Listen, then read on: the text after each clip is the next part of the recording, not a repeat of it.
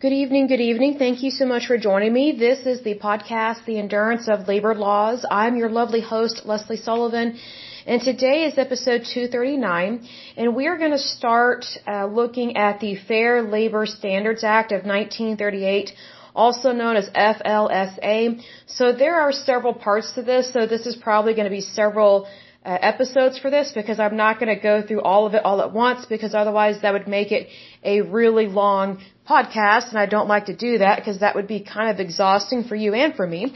But again, this one is very interesting. So again, we are discussing the Fair Labor Standards Act of 1938. And so um, there is a Fair Labor Standards Act. It says of 1907 as well, but this is specifically in regards to what President uh, Franklin D. Roosevelt helped to bring about within the United States. So very important there as well.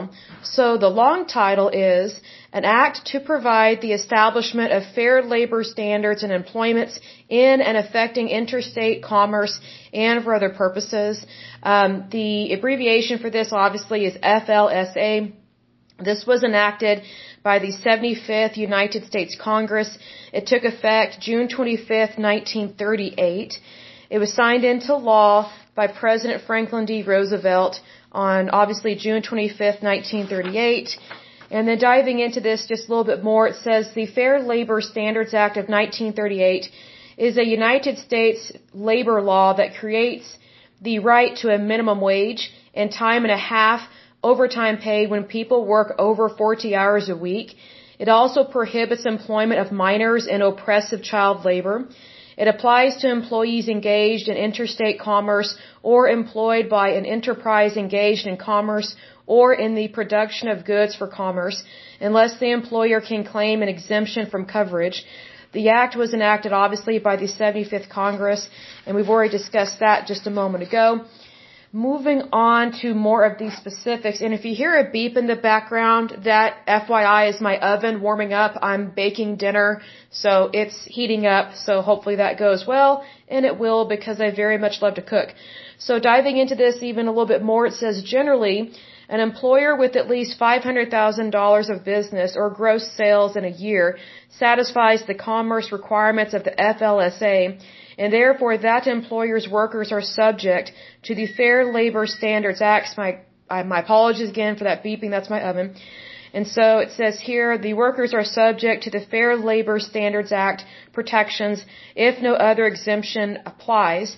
Several exemptions exist that relieve an employer from having to meet the statutory minimum wage, overtime, and record keeping requirements. The largest exceptions apply to the so-called white-collar exemptions that are applicable to professional, administrative, and executive employees. And we'll talk about that in more detail a little bit later because I actually witnessed some of that um, when President Obama was president.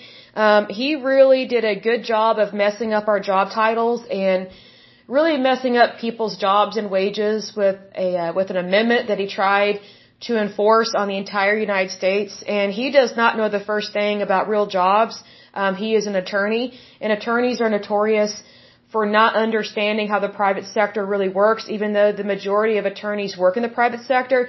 They don't work the typical job that you and I typically do. So being that they don't really understand what we do, how can they really try and push through an amendment through legislation that dictates our job and controls it? So that just doesn't make sense. So anyway, not a big fan of what President Obama did with that, but it definitely got dethroned. Thank goodness on that.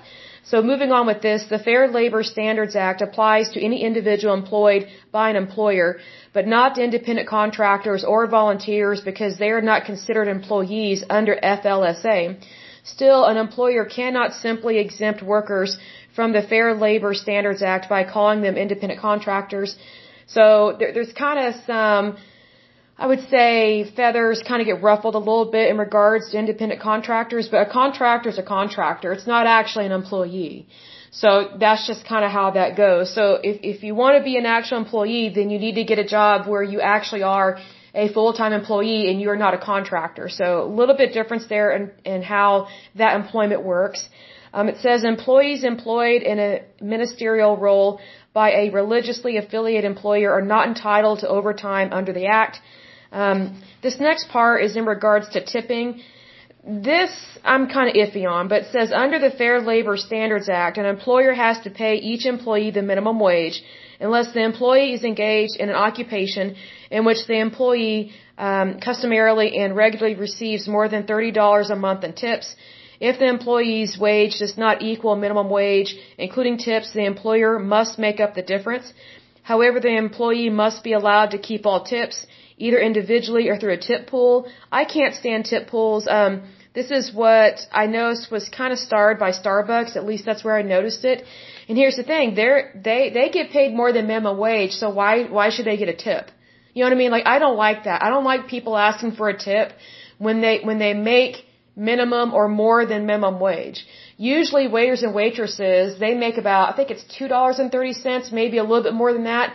But the reason why they make less than minimum wage is because they make bank on tips. So needless to say, I don't agree with giving people a tip when they already make at least minimum wage because that defeats the purpose of a tip. So I'm not a big fan of people begging for money. That really bothers me. So, you know, with tips and tip pools, um, especially in the food industry, I've talked about this in times past, it has created people, um, that they kind of have this sense of entitlement that they are owed more money than they actually deserve, and that is a big problem. I mean, if you want to make more money, go get a better job or win the lottery. So just FYI, be aware of that.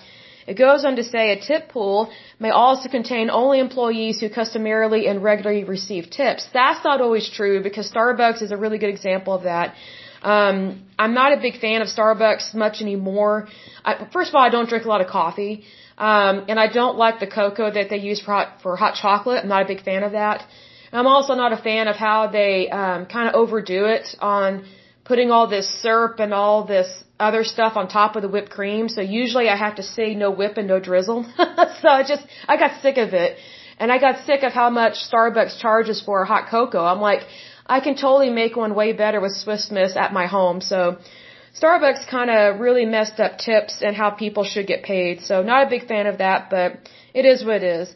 Sometimes Starbucks acts like communists, but yet they practice capitalism. It's like, well, you can't be a communist and a capitalist at the same time. So I kind of feel like whenever Starbucks um, is trying to control people's wages, they act like communists, but then when they want to actually make money, make a profit, they act like capitalists. So good luck with that because they're kind of two-faced. Um, in regards to legislative and administrative history, um, it says here the Fair Labor Standards Act was originally drafted in 1932 uh, by Senator Hugo Black, whose proposal to require employers to adopt a 30-hour work week, um, but met fierce resistance. Uh, 1938, a revised edition of the proposal was passed. The revised proposal adopted an eight-hour day and a 40-hour work week and allowed workers to earn wage for an extra four hours of overtime as well. According to the Act, workers must be paid minimum wage and overtime must be one and a half times regular pay. Children under 18 cannot do certain dangerous jobs, and children under 16 cannot work in manufacturing or mining or during school hours. Though it did not cover executives, seasonal employees, and some other groups, the Fair Labor Standards Act gave raises to 700,000 workers and U.S. President Franklin D. Roosevelt called it the most important piece of the New Deal uh, legislation since the Social Security Act of 1935. So he definitely loves to pat himself on the back. Not surprising there. Um, then we're talking about uh, the Portal to Portal Act, is what this is called. Well, we're going to skip that. I'm not a big fan of this one, so and it doesn't really make sense. I guess this act was passed um, in a knee-jerk reaction to a Supreme Court case, and I don't really understand it or agree with it, so I'm skipping that. We might circle back to that later in time when I actually have more valid information to convey about it, but I just don't at this point in time. Um, but moving on, um, we'll talk about the 1949 Fair Labor Standards Amendment. So here's the thing: a lot of this stuff gets passed originally, and then there are amendments that get added later in time because things do change in society. So sometimes you do need amendments. It's just I don't like it when they keep amending things over and over and over again. It's really dependent upon who's in power in terms of you know, like whether it being Democrat or Republican, because that that kind of stuff that kind of stuff really bugs me. So I'm not always a fan of that. I think we need to be consistent in our laws and focus on the Constitution of the United States, but that's just my personal opinion.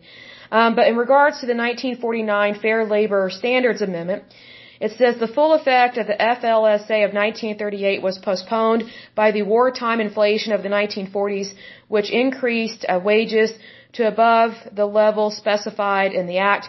On October 26, 1949, President Truman signed the Fair Labor Standards Amendment Act of 1949. The act defined an employee's regular rate of pay for purposes of computation of overtime pay. The act specified that employees were covered by the Fair Labor Standards Act if they are directly essential to production of goods for interstate commerce. The act increased the minimum wage from 40 cents to 75 cents per hour. That's quite a big leap if you think about it.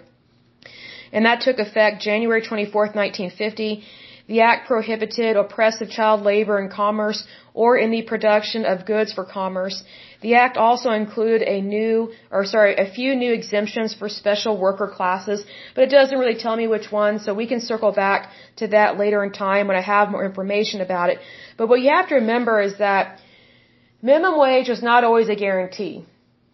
And the reason for that was that not everybody's work was comparable and also, not every industry had, I would say, a set standard of pay.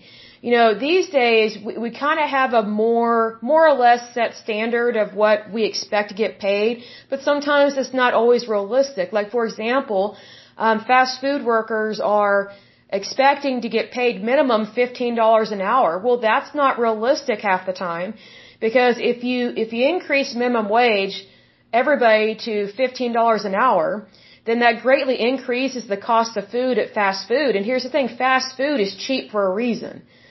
Like, you know, here's the thing, I'm not going to pay um, 15 bucks for or $18 for a fast food combo. I mean, it's already gone up pretty high. Like fast food combos are now almost 7 to 10 dollars per combo. I think that's ridiculous. I remember when um when there was a combo at Taco Bell, you got like three or four tacos. I think it was three tacos and a medium Dr Pepper or a medium drink, and it was like four dollars. Now it's almost eight or nine dollars. So I mean, things have really doubled and tripled over the years, and you know, I understand that workers want to make more money. I totally get that. I'm right there with you. But if you are just expecting to make more money doing the exact same thing, that's not really realistic. If you want to make more money and way more money, change jobs. Go to school. Get certified in something. That's how you make way more money. You know, demanding more money to do the exact same thing it causes inflation in your economy and within your country. So the last thing you want to do is create inflation because then when there is inflation and you raise the cost of goods, there's job loss. Because people are not going to pay a whole lot of money for a cheap meal. It's just not going to happen. Like, like why would I pay a whole lot of money to go to McDonald's or, or Taco Bell when I can just pay a little bit more and go to Chili's and then a little bit more than that and go to Olive Garden or Red Lobster? Like you get what you pay for, so to speak. So again, I'm all for workers and workers' rights because they do stem from the Constitution of the United States, but I'm not for inflation. I'm not for that because inflation very much affects your currency. It very much affects your banks. It affects interest rates. It also affects the cost of housing and the cost of loans and mortgages. So all these things very much overlap each other because you're dealing with currency, you're dealing with pay, and you're dealing with the economy of your country. So you don't want to mess up your economy by making all these ridiculous or frivolous demands. And I understand that, you know, some people are like, hey, I want to make more money. I want to feed my family. Hey, that's great. Go do that, but get a better job. You know, why would you want to stay at the same job but make, but make just a little bit more money when you can change occupations completely and make way more money? So instead of making 15 an hour, you could make 35 to 50 an hour. You know what I mean? Like, why settle? I say this all the time. Why settle for less than God's best? You know what I mean? And here's the thing. It's actually not Christian or holy to expect someone to pay you more to do the same job because that's thieving. That, that's actually not the Christian thing to do. So you need to put yourself in the shoes of the employer because employers have workers' rights as well because they are workers of the United States too. They have citizens' rights. They have workers' rights because you know, the Constitution of the United States applies to everybody equally if you are a citizen of the United States. So to cry wolf and to play victim to stuff, that doesn't impress me and I don't agree with it because it's not the right thing to do.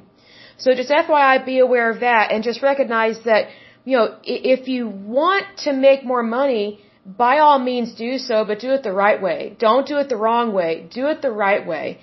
So just please be aware of that and recognize that it's better to understand your economy and your country than to try and force it to go in a direction that it was never meant to go because you, you greatly hinder your country if you don't understand the financial sector, the business sector, the banking sector, and just how businesses work. Like, for example, small mom and pop shops or entrepreneurs. Because you have to remember that all companies start small. Every single one of them. Like, no one started big. No one started out as, you know, Amazon as it is today. No one started out as Walmart as it is today. It almost always starts small and local. But here's the thing if you make all these demands on employers and it's not realistic or feasible, then you're actually going to put that company out of business and then and then you are putting so many people out of work. So then you will have more people that can't feed their families. Does it pay to do that? No, it does not. In fact, it's very evil. So FYI, be aware of that because it's not always a good thing to do, things like that. Well, let me put this way. It's not good to be evil ever, but I'm saying that you need to be consistent in your decision making and how you handle business because, you know, regardless of whether you are a worker or a owner or a executive or a entrepreneur, we all have workers' rights and that's where we get our equality and it comes from the Constitution of the United States. So be aware of that and use it to your advantage and don't disadvantage somebody else.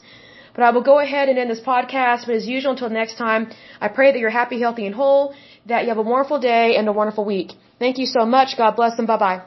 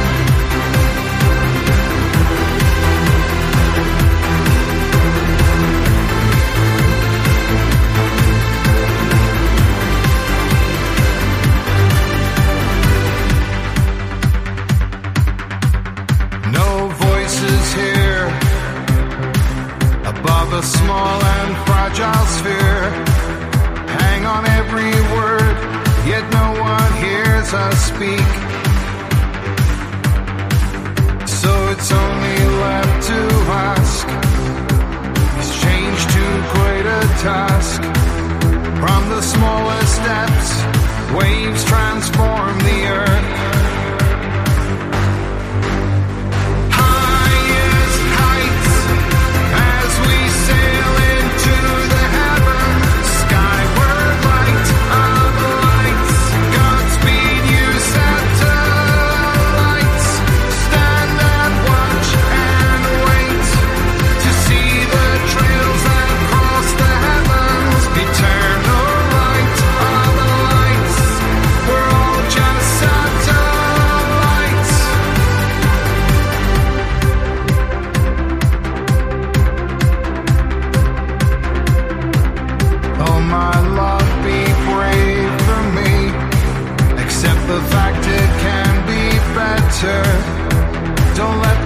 world go down without a fight.